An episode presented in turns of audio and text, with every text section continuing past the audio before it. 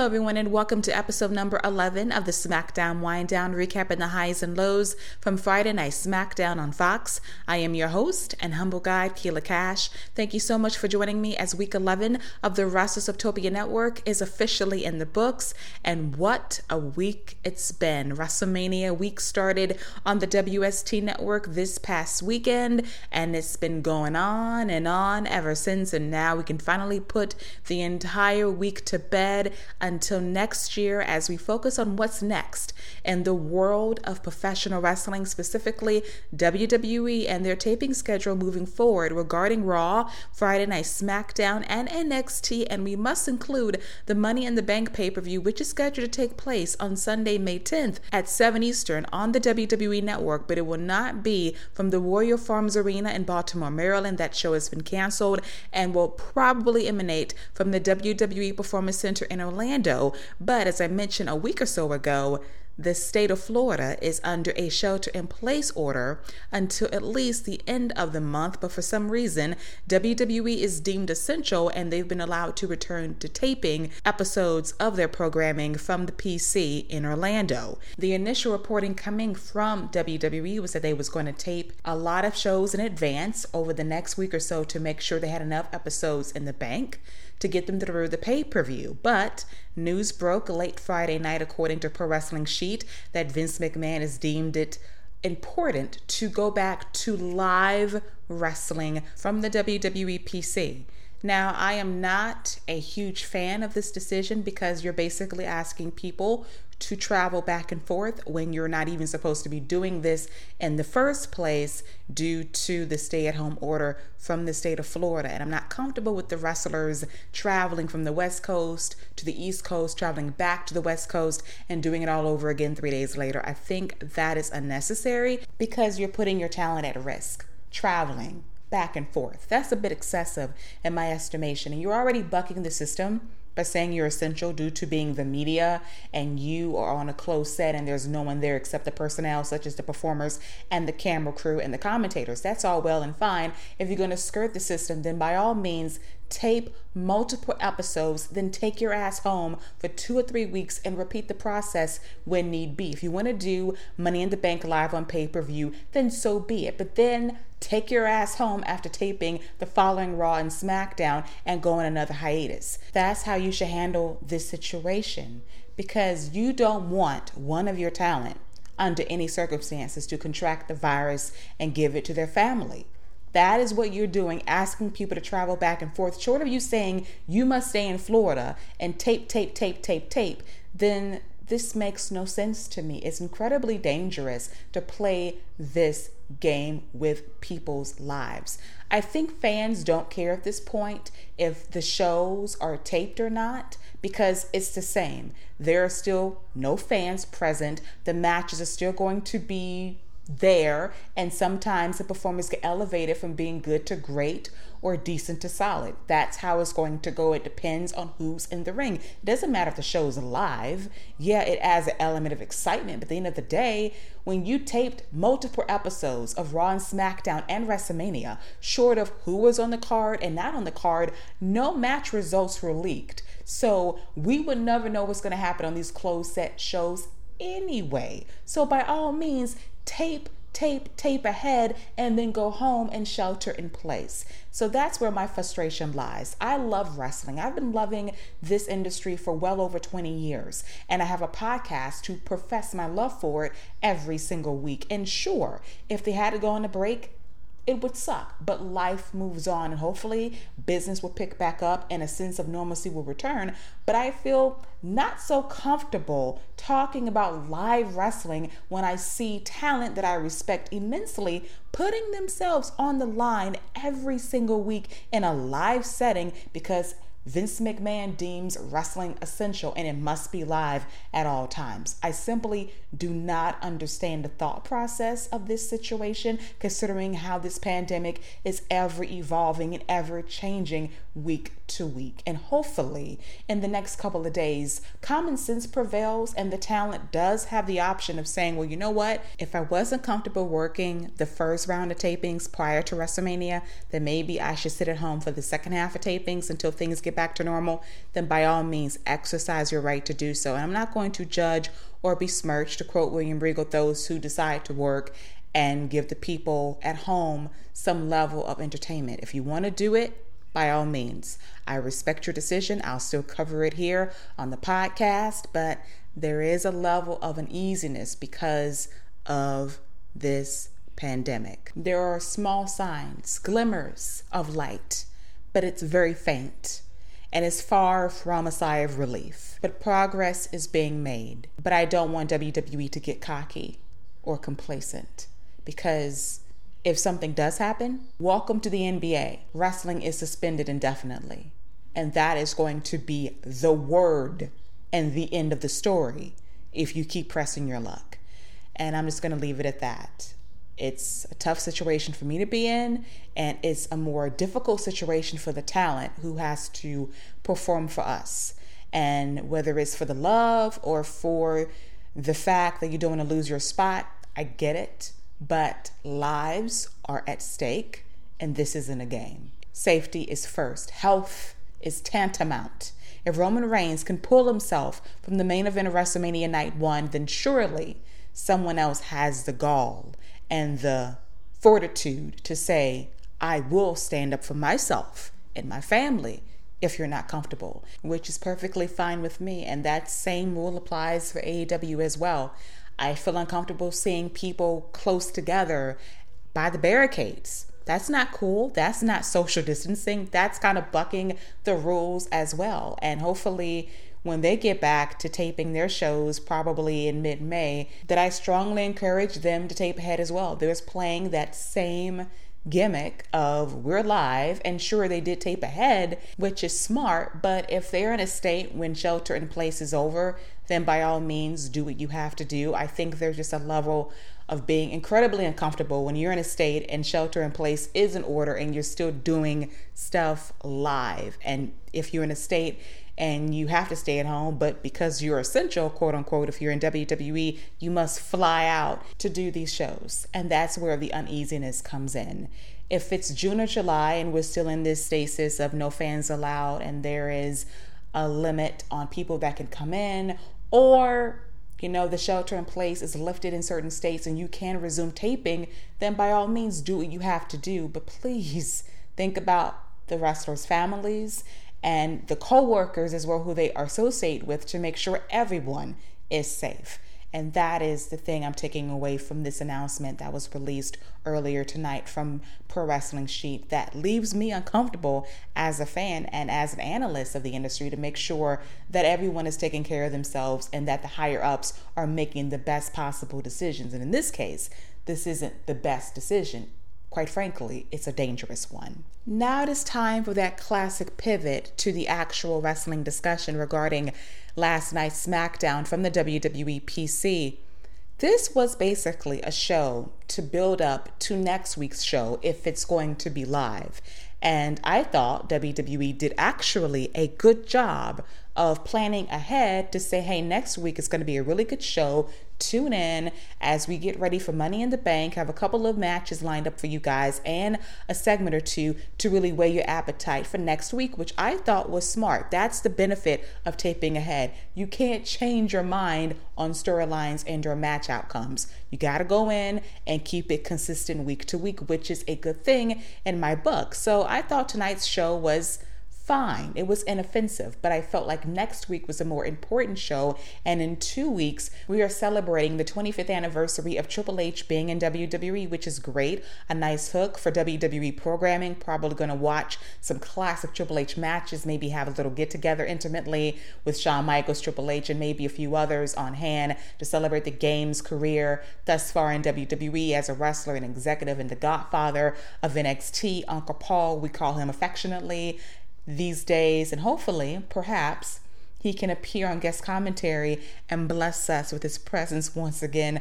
behind the desk while making us laugh at the same time, like he did last month. So that's a good thing. But the rest of the show itself, as it was presented last night, was simply fine. We had Braun Strowman in a non title match against Shinsuke Nakamura. I thought the promo exchange to set up the main event match was quite good, especially from Shinsuke Nakamura cutting one of his better promos in quite some time by making fun of Braun Strowman saying that when opportunity knocks, he knocked the door off his hinges.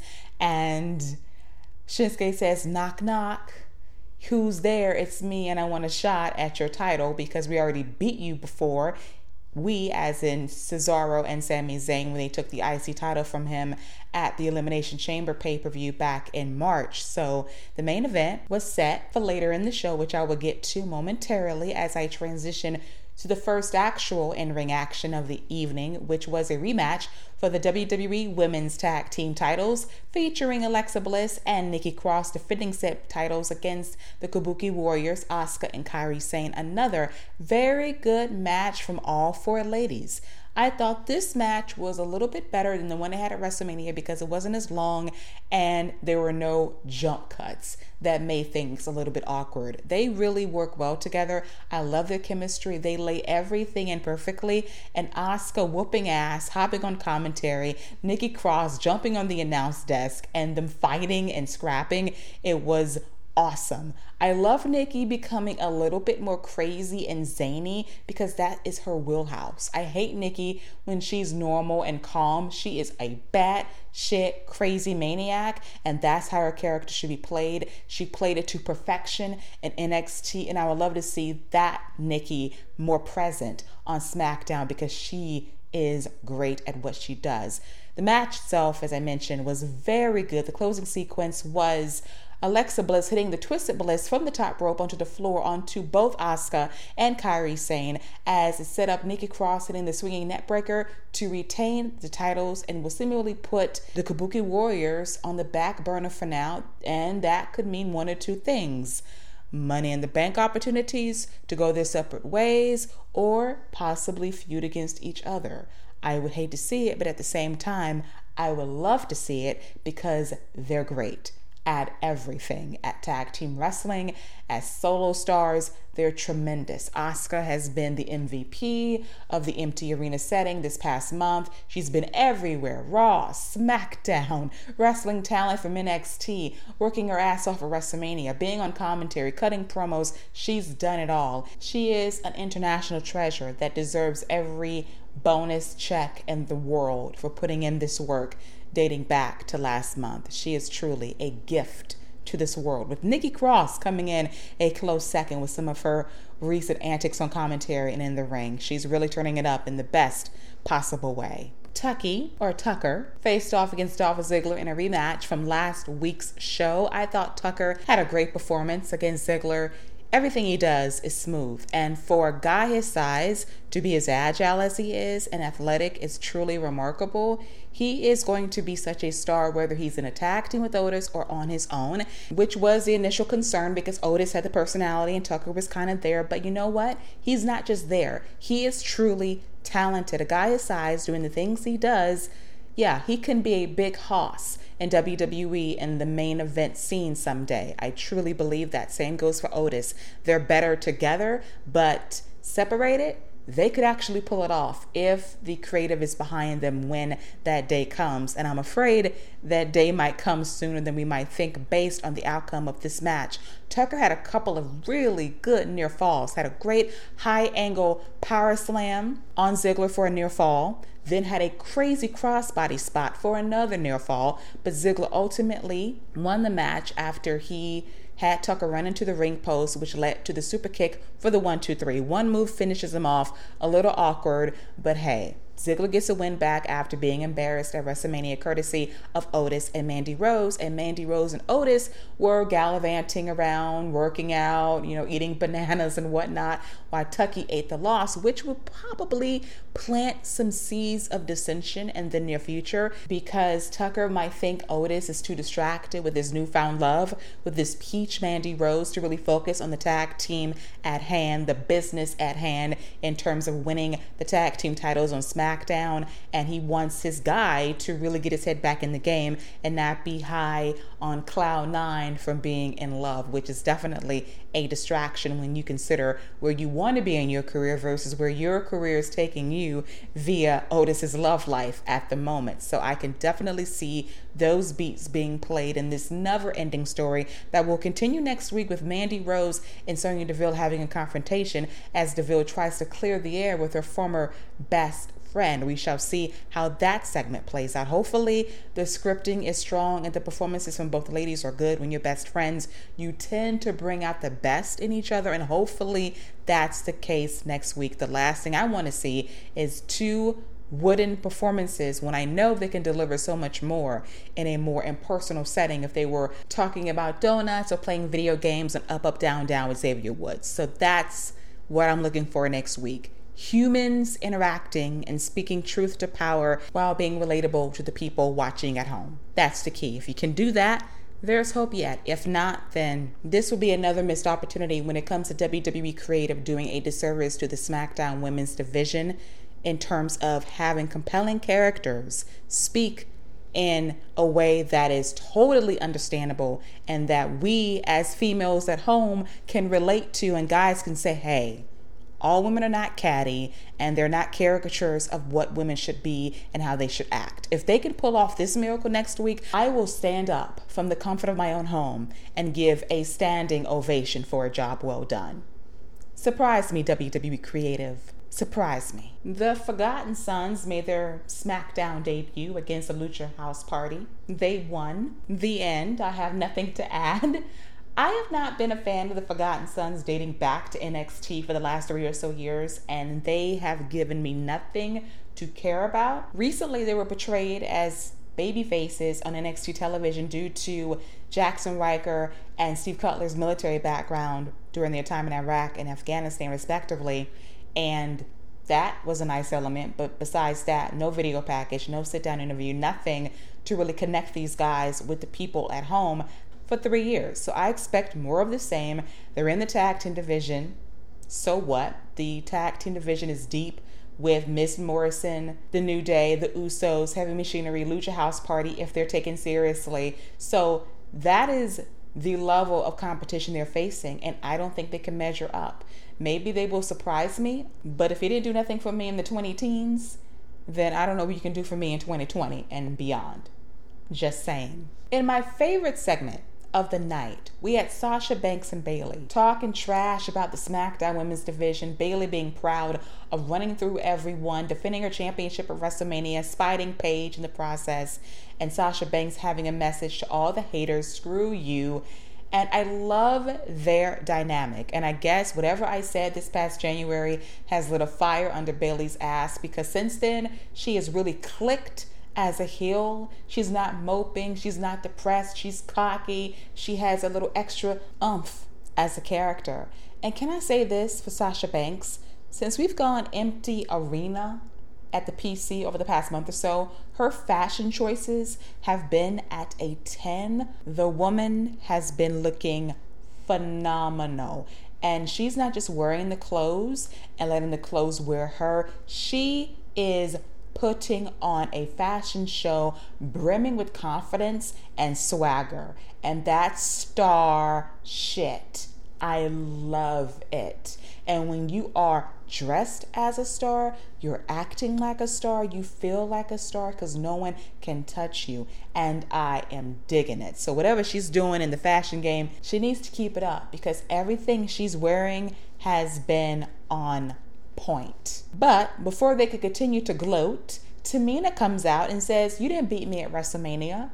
Everyone hopped on top of me and pinned me, so therefore you proved nothing. And I want a shot at the SmackDown Women's title. And Sasha's talking shit, and I love how she's encouraging Bayley to hold her back because she doesn't want to get beat down, but at the same time is selling as if I can jump this bitch at any moment. But hold me back, hold me back, hold me back. I loved that little element of comedy from Sasha.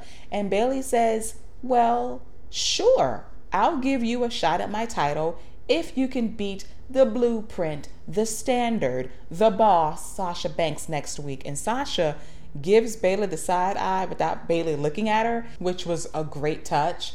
because Sasha is selling, girl, are you serious? I bit the bullet for your WrestleMania, saved your championship. We're best friends. That's all well and good. But you're putting me in these uncomfortable situations to bail you out of another jam. But I love it because it's so much better than what they did the first go around a couple of years ago with this breakup.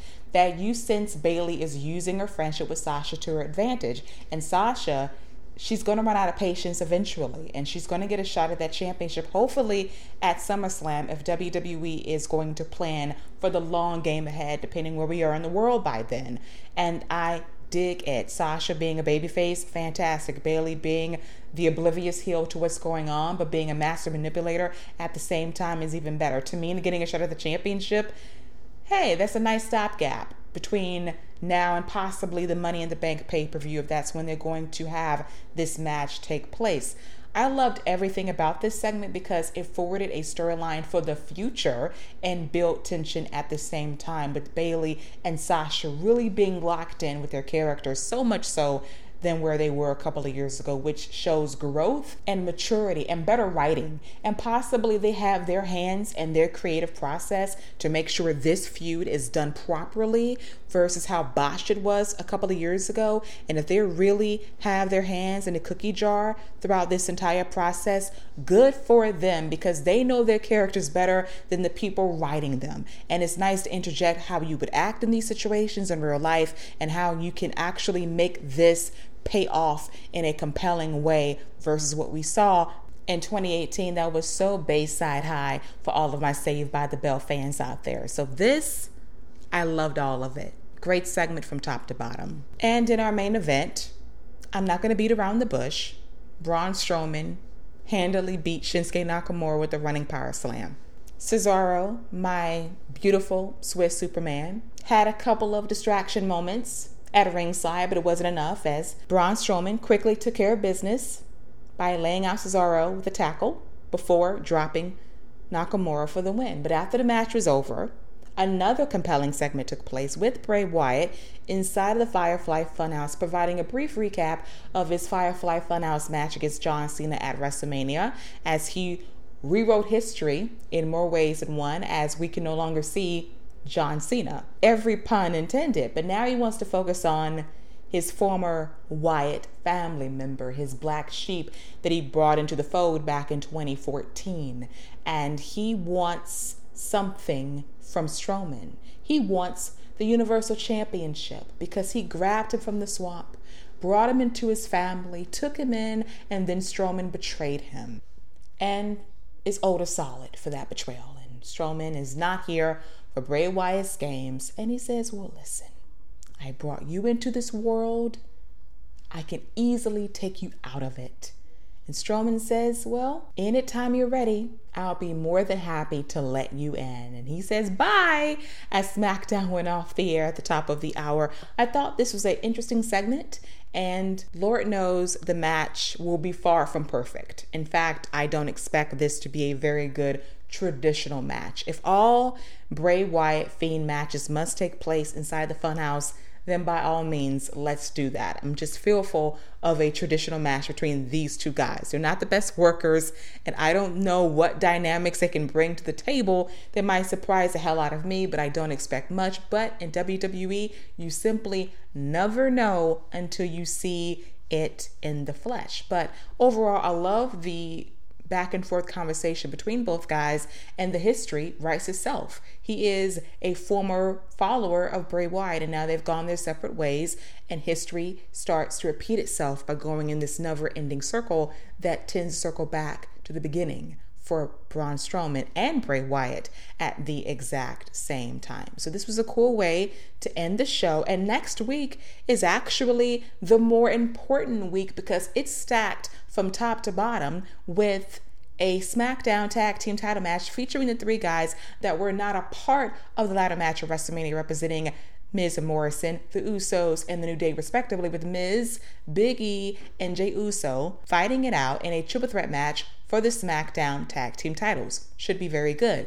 Also, we have Tamina versus Sasha Banks And if Tamina wins, she gets a shot at Bayley's SmackDown Women's Championship. And we have two qualifying Money in the Bank ladder matches for both the men and the women, which is great. That's a nice way to fill TV time and to have people earn their way into the ladder match. First up, we have Daniel Bryan versus Cesaro in a qualifying match for Money in the Bank, which should be great if they're given time to do their thing. And we also have Naomi versus Dana Brooke and a qualifying match for the women's Money in the Bank ladder match. So SmackDown is stacked from top to bottom, and hopefully nothing changes with the lineup since the show is most likely going to be live on Fox because now we know that these shows are presumably going to be live moving forward. Vince can change his mind 50 times between now and next week, so hopefully this is the schedule as of now.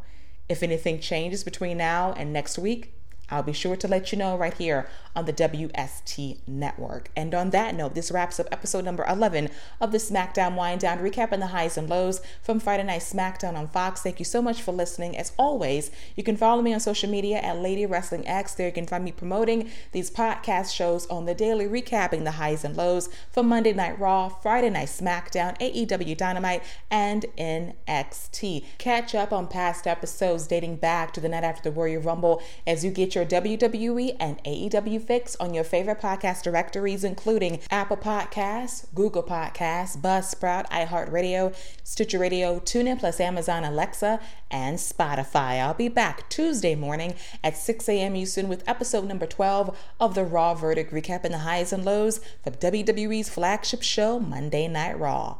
Until then, enjoy your Saturday and your Sunday. Stay safe out there and wash those hands. See you later, boys and girls. Take care.